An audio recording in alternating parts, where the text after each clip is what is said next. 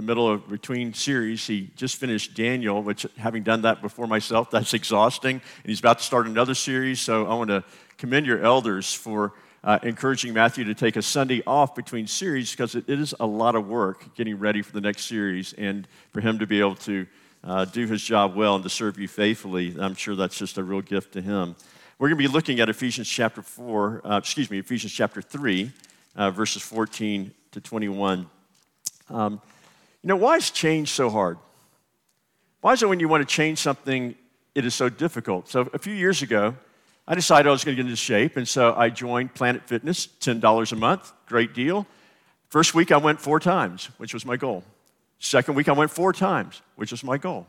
Third week, not so many. Fourth week, not so much. Soon I found that I was going less and less. And then when I would go, I would go and I would kind of like do a few reps on a machine and I hated it. And I'd move to the next machine and then I'd hate that. Then I'd get on the treadmill and I was going to run for 30 minutes and I'd only run for 20. And soon I found that I wasn't going at all. You know, I wanted to be in shape, I just didn't want to work out. Uh, another time, I decided I was going to learn Spanish. And it's really not that hard now. I mean, they have these incredible software programs. You have Duolingo, which is free. You have Rosetta Stone. And all you have to do is spend 20 or 30 minutes a day, and you can learn a new language. First day, I'm like killing it. I'm getting after it. Second day, same thing. And I, you know, I'm learning, and I can say buenos dias and everything. And so, uh, you know, donde está el baño? And, and all the key things you need to know. And so I, I'm getting after it. And after a while, I just get busier and busier. And I find I'm just too busy uh, to learn Spanish. I really wanted to learn Spanish. I really wanted, I should say, I really wanted to know Spanish. I didn't really want to study Spanish. And it's a different thing. And it's very hard to, to change. I mean, proof of that, I think, is the diet industry. The diet industry is a $40 billion industry in the United States. We're actually paying people to help us not eat. And, it, and it's not like you know, it's rocket science to figure out how to lose weight. It's pretty doggone simple. Eat less, exercise more. There it is. I could write a whole book, two chapters. First chapter, eat less. Second chapter, uh, exercise more. And we all know how to do it. But it is so hard if you've ever had to really do it. It's so hard to, to actually do that thing. I mean, nobody looks at a bag of Oreos and goes, I bet those are good for me. No one says that. No one drives by Amy's Donuts and think, you know, I need a little healthy pick me up. I mean, we know what to do. We do not have a knowledge problem. We do not have a knowledge problem. It, it's just very hard to change. And I think many of us approach our life in Christ the same way a dieter approaches a diet. Uh, we think that the key is simply more discipline. So we determine we want to change. We force ourselves to stop doing the wrong things. We're just going to will ourselves, I'm just not going to do it anymore, and I'm going to do the right things. And we just make a determination we're going to do those things. And then uh, we soon find that just like, just like the diet, you start binging on the Oreos of sin once again. We find ourselves getting back into the old, same old patterns over and over again. And uh, then you come to church and you look around and it seems like everybody else is doing it. Because I'm looking at you guys and you look like you have it together. So why am I the only one who's struggling like this? Maybe something's wrong with me. Well, maybe the problem is not you. Maybe the problem is the way we approach this. What if living the life in Christ and living a life faithfully to God was more like a Thanksgiving feast than a diet? What if it were, it were more like, like a dinner with friends than sitting alone eating rice cakes and kale? What if it were actually a delight and a joy?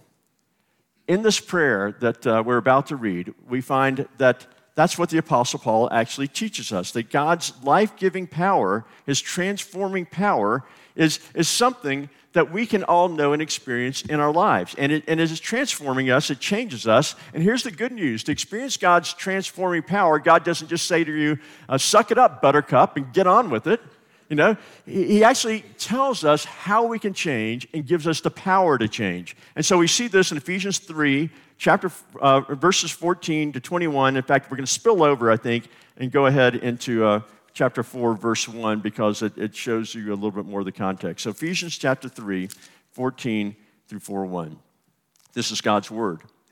For this reason, I bow my knee before the Father, from whom every family on heaven and on earth is named, that according to the riches of his glory, he may grant you to be strengthened with the power through his Spirit in your inner being, so that Christ may dwell in your hearts through faith, that you may be rooted and grounded in love may have strength to comprehend with all the saints what is the breadth and length and height and depth, and to know the love of Christ that surpasses knowledge, that you may be filled with all the fullness of God.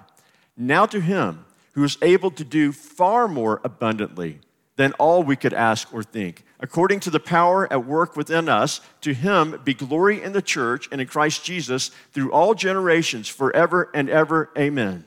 I, therefore, a prisoner of the Lord, urge you to walk in a manner worthy of the calling to which you have been called. This is God's word. Let's pray. Father, as we come to your word this morning, we, we continue to pray the, the prayer we sang just moments ago open the eyes of our hearts that we would see Jesus. We know that that vision of him is what will change us, is what is transforming. We know that is how the Spirit works. But Lord, today we come as your people who've tried to change ourselves, and we're discouraged uh, at times by that, and, uh, and so we know we need something more. So, Holy Spirit, open our eyes. Help us see Jesus. We pray this in Jesus' name. Amen.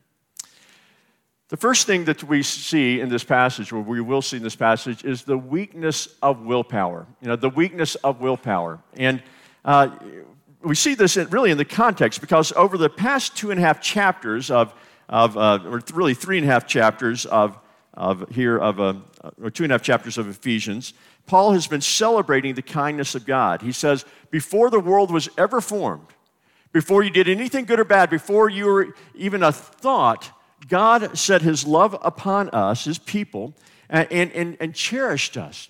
And he did this knowing who we are, even though we had sinned against him, even though we had spurned his love, even though we would live according to the pattern of this world, as Paul says in the previous chapter, God, out of love, chose to save us uh, and call us as his own. And furthermore, he took us, all of us who were hostile people, and he takes us from every family of the earth, as he says, and he brings us all together into one united family, into a redeemed humanity. People from every race, every tribe, every ethnic group, every culture, and unites us into the family of God. Now, as Paul reflects on this and as he thinks about all that God has done for us, he is so amazed that he just all of a sudden stops his letter and breaks out in this effusive prayer of praise. He is, uh, he's astonished by God's grace. He, he, is, he is absolutely amazed by it. And so he, he prays this prayer. And notice that in this prayer, he prays to every person of the Trinity. And God is one. He exists in three persons, three persons, same in substance, equal in power and glory. And He prays to each of them. He prays that the Father will strengthen you in the power of the Spirit so that Christ the Son may dwell in your hearts.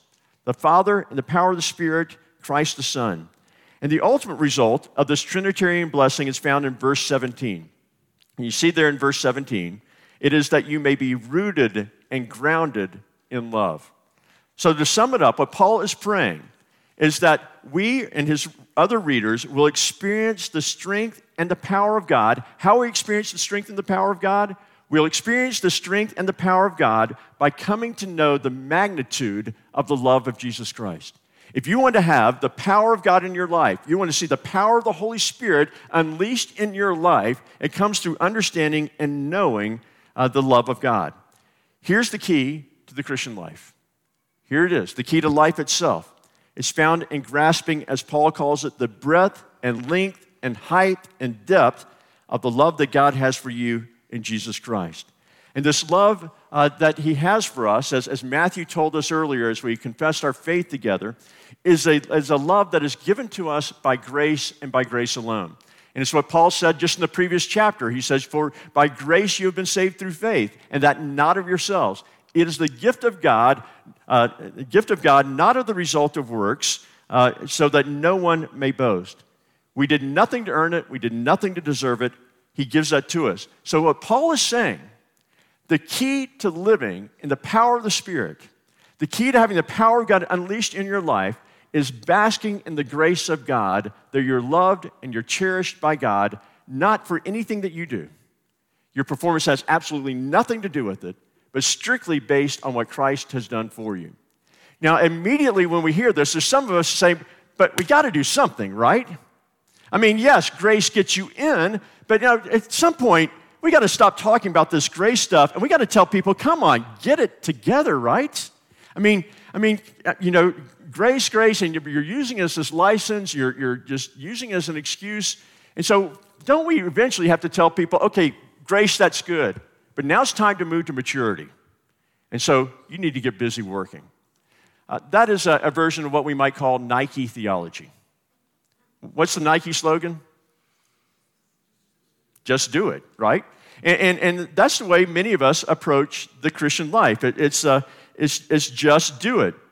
Uh, you know, uh, and some use this a theology of life. And so here's what the Bible says just do it. The Bible says don't lie, just do it. Uh, the Bible says don't lust, just do it. The Bible says be holy, just do it. What is it about thou shalt not commit adultery you don't understand? Just do it, right? I mean, it's pretty clear. It's pretty clear. Just, just do what it says. That was my approach to living the Christian life for a long time, even after I became a pastor. And, uh, and, and, and actually taught people that approach. And here's how I would do with it I'd be struggling with some sin, habitual sin, which, you know, obviously we constantly do. And after I'd sin, I'd feel guilty. And I'd pray and I'd say, Lord, forgive me. I promise I'm going to do better next time. I'd make a vow. I say, God, help me. I, if you help me, I will do better. I will not do this again. And, and, and so for a while, just like working out or learning Spanish or anything else, I would do it.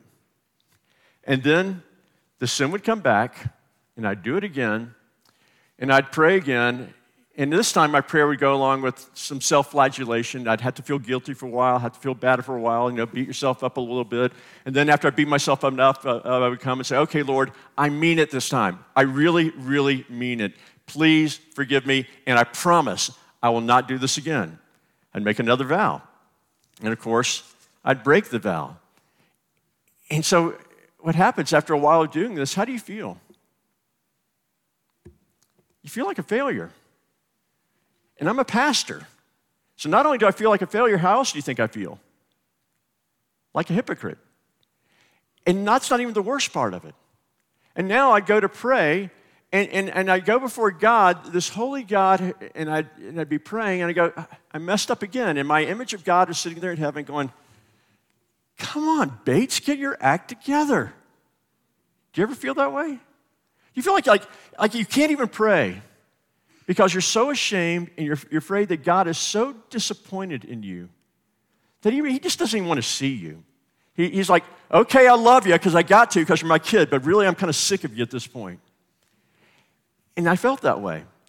And I think many Christians feel that way. Of course, I wasn't doing poorly in every area of my life. I was doing pretty well in other areas. In fact, I was doing a lot better than other people. And so, in those cases, I would look at other people and going, why are they struggling with that sin? What is wrong with them? Why can't they get their act together? And so you have this mixture of shame on one hand for my failing and Pharisaical arrogance for where I was succeeding. And I think many people come into the church for those two things. They got shame over the sin where they are struggling, and they look at other people, either in the church or in the community, and they go, What's wrong with these worldly people? What's wrong with all these non Christians out there? Why can't they get the act together? And the implication is, like I have my act together. And we find ourselves either feeling like failures or become self righteous, arrogant Pharisees. And, and, and, it's not because we're not trying hard enough. You know, focusing on your sin, focusing on your sin will never lead to godliness. Uh, we see this and we don't have time to look at it extensively, but you see this in Romans chapter 7 and Romans chapter 8. The Apostle Paul says there actually, if you use the law of God, all the rules, say, I'm going to follow those rules in order as a means by which to get holy. Paul says what happens is the law actually enslaves you. It makes you, it actually makes you sin more, not less. The law incites the flesh, your, your, your, sinful nature, so that you actually sin more. It stirs up sin in your heart. And he goes on to say it's not because the law is bad. The law of God is actually good, it's beautiful. If you want to know how to live a good and beautiful life, the law of God describes that for you. It, it's, it's what the good and beautiful life looks like. So the problem, though, is that the law is powerless. The law gives you information, but it cannot bring about transformation. The law of God is like, like Bubba. Bubba is sitting there on Saturday afternoon watching his football game. And I'm from the South, so it's an SEC football game where they really know how to play football. And so Bubba is there, and he's on the couch, and he's watching the football game, and he's got his beer in one hand and his Doritos in the other hand. And there's this young kid who, who, who reaches out to catch a pass, and he drops it. And so, what does Bubba do? Come on, boy, you got to catch that ball. I mean, he, he just gives it to him, right? He just yells at the TV. Not that I've ever done that. Um, and he just yells at the TV. Now, is Bubba right? Of course he's right. But do you think the kid doesn't know that already? You know, he goes to football practice every single day. He's been doing this his whole life. He wants to catch the ball. He's trying to catch the ball. He dropped the ball. And, and, and he's, but Bubba is there yelling at him, but he's not any help at all. That's what the law of God does. It tells you what you ought to do.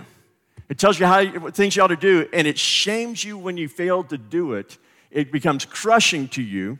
And the problem is the law is right, but it can't bring about transformation it can only give you condemnation.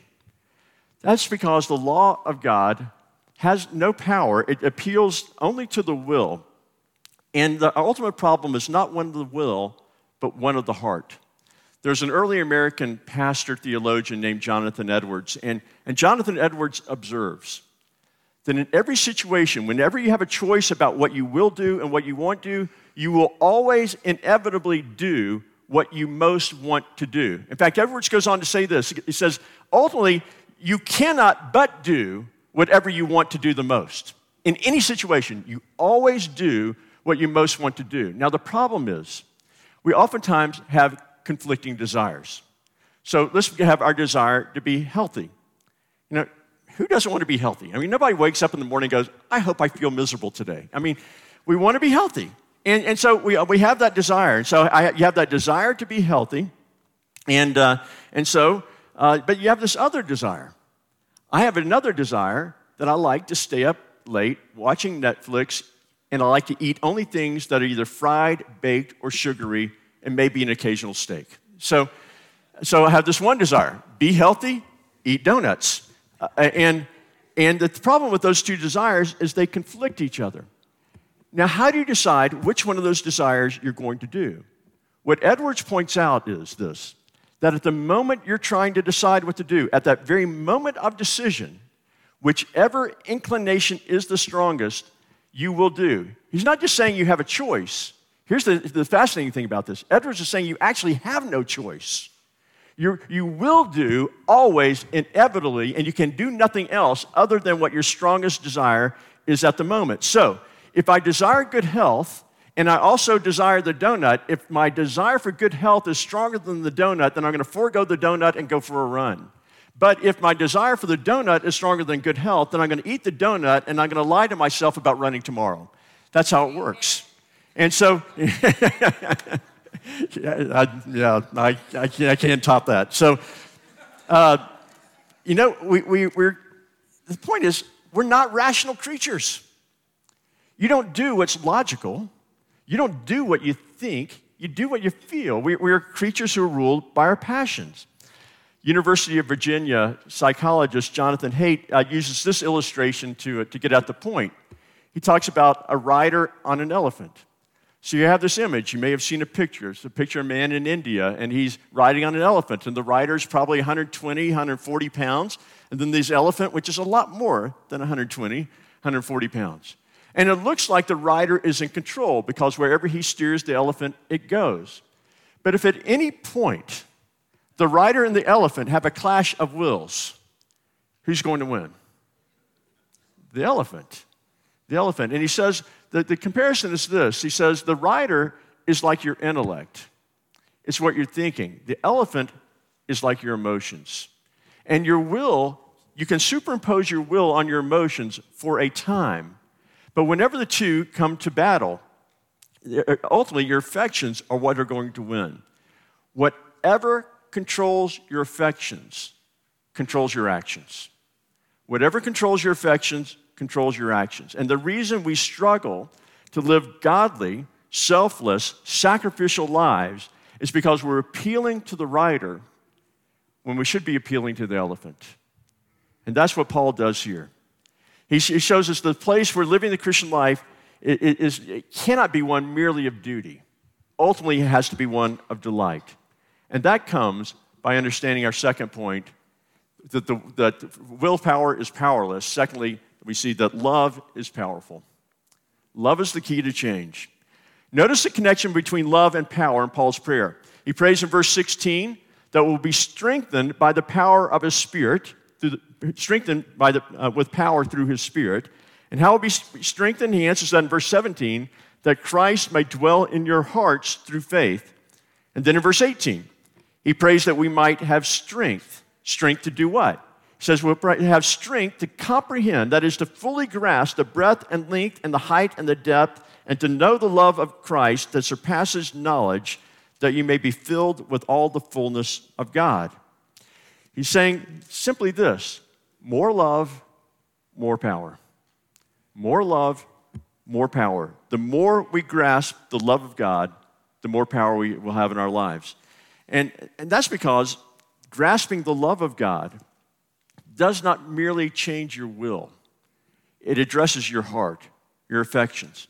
The, uh, the Puritan hymn writer, William Cowper, uh, put it this way he said, To see the law of Christ fulfilled and hear his pardoning voice transforms a slave into a child and duty into choice. See, you will do things for people you love that you would never do out of duty for anyone else. You will do for love things you would never do out, out of duty. And so here's where faith comes in. What is faith? When the Bible talks about faith and many things, but ultimately when we talk about faith in, in, in Scripture, ultimately we're talking about faith in Christ. What is that? We believe that Jesus, through his life, death, and resurrection, did everything necessary to earn the Father's love for us, so that by his death, he fully paid the penalty of our sins. So that when the Father looks at you, if you're in Christ Jesus, there is now therefore no condemnation for those who are in Christ Jesus. Now, now my question is do you really believe that? Do you really believe, do you honestly believe, as you stand before God, there is therefore now no condemnation? When, when you're lying awake at night and you think about what you've done throughout the day, when you think about your interactions with family and friends, is there really no condemnation? Do you believe that? Paul writes that. There is therefore now no condemnation for those in Christ Jesus. That's the gospel truth. Faith is believing that the gospel is true. And so, and, and not only is there no condemnation? But the Bible actually goes further than that. If there's no condemnation, you're at the point of being a pardoned criminal. But that's not all. But because you've been united to Christ, and by the way, the number one way the New Testament describes a Christian is someone who's in Christ, in union with Christ. because you've been united to Christ, that means all of his righteousness has been given to you. Which means then, when you stand before God, your sin is gone because Christ has taken that away. And Christ has given to you his robe of righteousness. So he sees you with all of the righteousness of Christ. That is who you are. That is who you are through your union with Jesus Christ. And so that means then that the Father doesn't just tolerate you, he adores you. I, think of it uh, like times I've been down at the front of a church like this, and, and you look back and you see the bride coming down the aisle. And I, as the pastor, I'm standing right here by the groom. No groom ever goes, oh. he's never disappointed.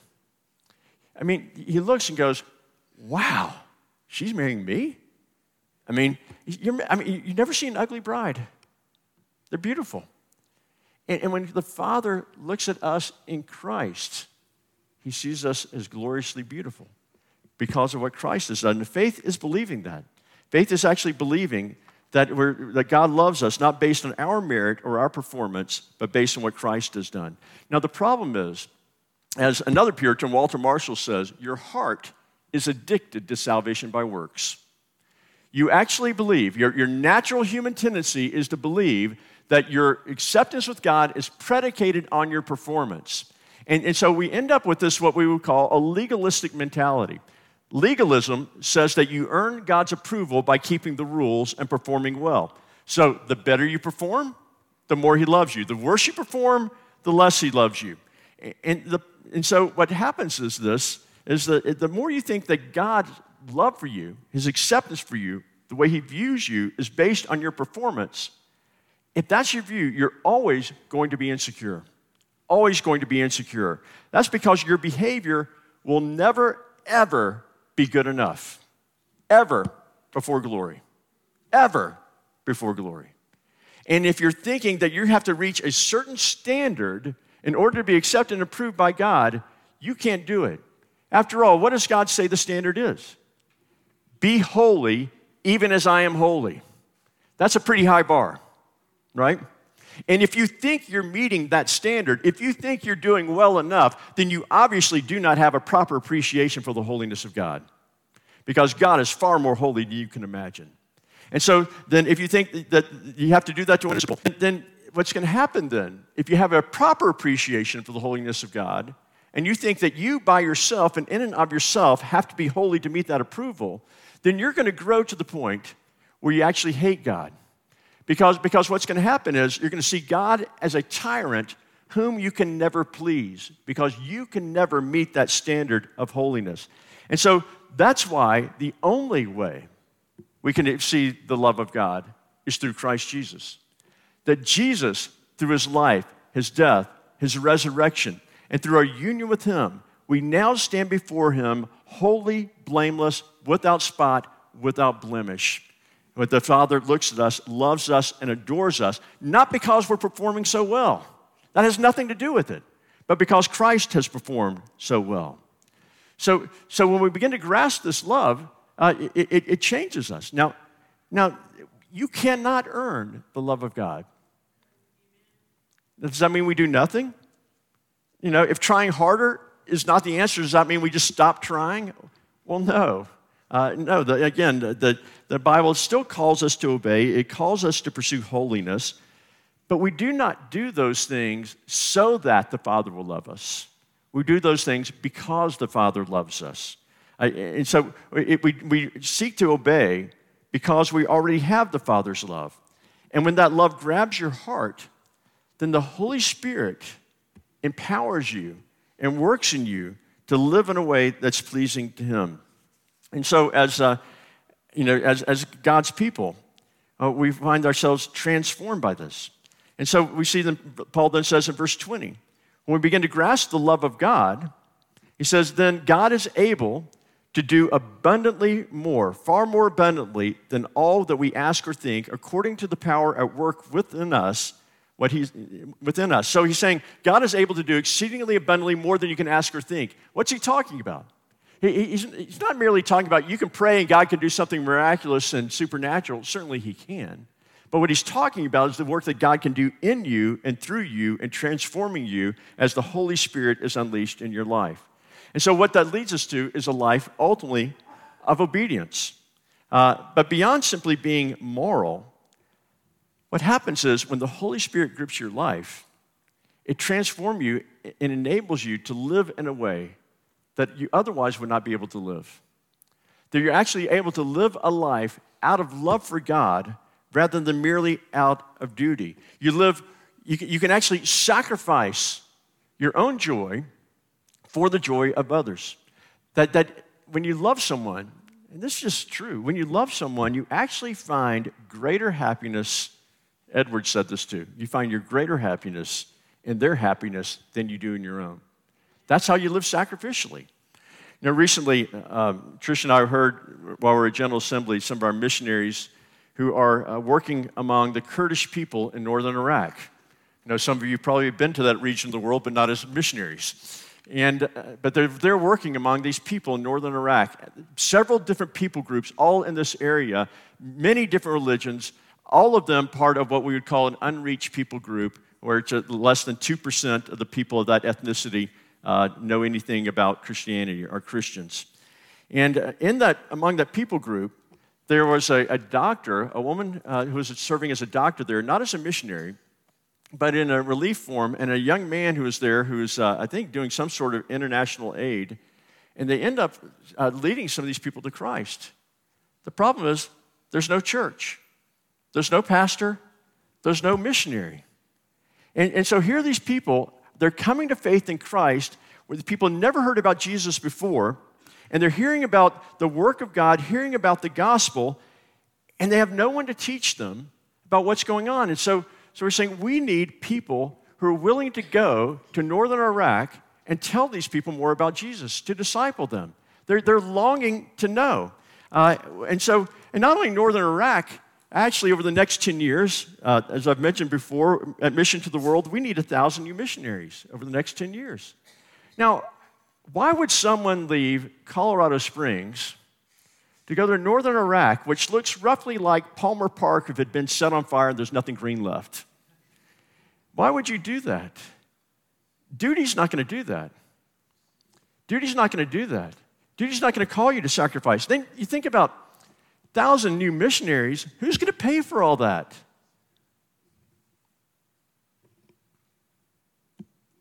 We are, right? What's it going to take to pay for a thousand new missionaries? You can't keep living at your same lifestyle and still get those missionaries over there, right? It's going to require incredible sacrifice. What's going to, what's going to cause that? Duty? scolding, berating. The only thing that's going to cause us to be aligned with the heart of God is knowing the love of God in our lives. That's what transforms us. See, you'll do for love things you would never do for duty. As Samuel Bolton, another Puritan, said, it's my Puritan Sunday, uh, things impossible to others are easy to them that love.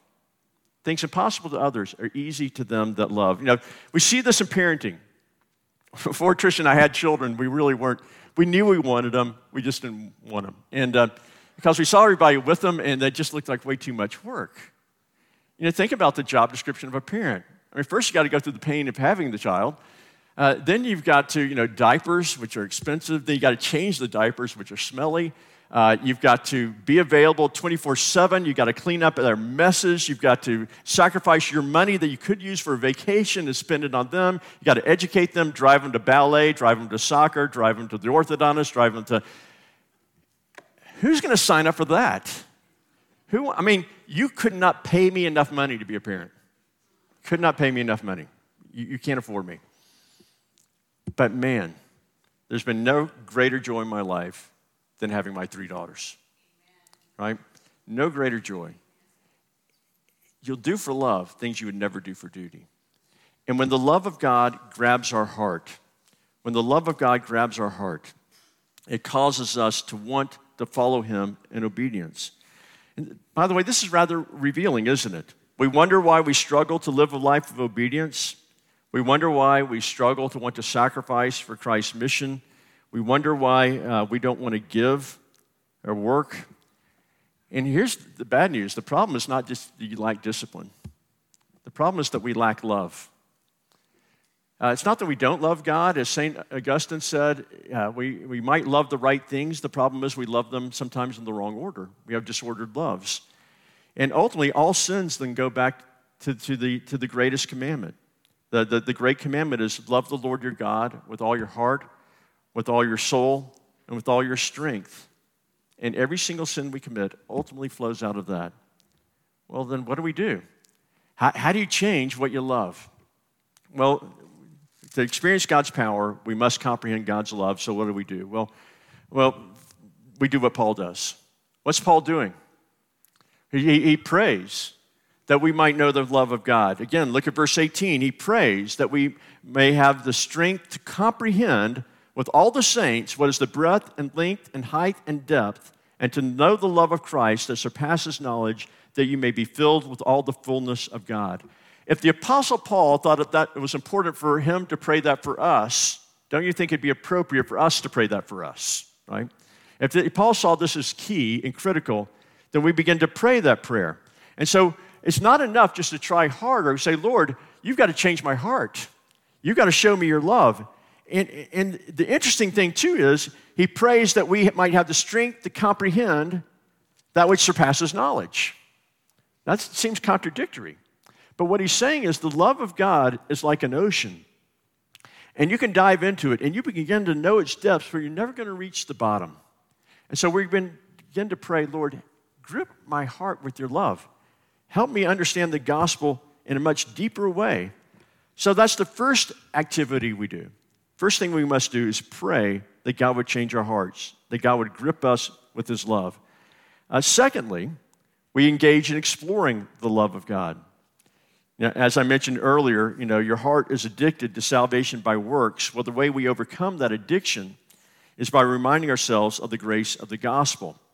Or as some have said, we have to preach the gospel to ourselves every day. And to do that, God has given us means. He's given us worship. It's what we're doing here. It's why every Sunday you hear the gospel at this church, to be reminded of God's love. It's why every Sunday you hear that we confess our sins and we, we remember that we're forgiven, to be reminded of God's love. So the word, worship, prayer, and the communion of God's people, the relationship with God's people. And so we're to make diligent use of those means that God has given to us in His church. Now, early in my Christian life, I did all those things. I'd read my Bible, I would pray, I was in accountability groups, all those things. But, but and I, am not to say, saying it didn't help, I think it did help. But I was doing all those things as a religious duty. Like, if I miss my quiet time, God's not going to bless my day today, type thing, right? If I, oh, if I read my Bible and pray, maybe God will bless me, and that sort of thing. Instead of thinking that I was a child of God already loved by Him.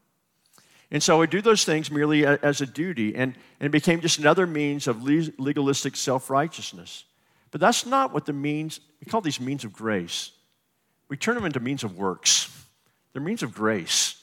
And by means of grace, that means they're not means by which we earn the Father's love, they're means by which we remind ourselves that we are loved. We engage in worship and the sacraments and fellowship and prayer to grasp how wide and long and high and deep is the love of Christ. And here's how the Christian life is more like a Thanksgiving dinner than a diet. Instead of focusing in on sin management, which appeals to the flesh, we focus in on the love that the Father has for his children. What a joy, what a delight to remember how much he loves you. We appeal to uh, that our heart that God so desperately wants. So God does not call us as Christians to, to uh, be stoics and deny our passions. Rather, He's calling us to bring your passion to life by loving that only thing that will satisfy your hungry heart. Larry Crabb told a story about a girl who was in adolescent rehab. She'd been there for quite some time and she was going through this rehab program. Well, on this particular Saturday, the parents had not been able to see her uh, for, for several weeks. On this particular Saturday, the family was welcome to come, and they had a rope in the back, and the family had to sit behind the rope, and all the uh, people in the rehab program were up at the front. And one by one, uh, different ones who were in the rehab program would step to the microphone and tell the truth about things that they had done.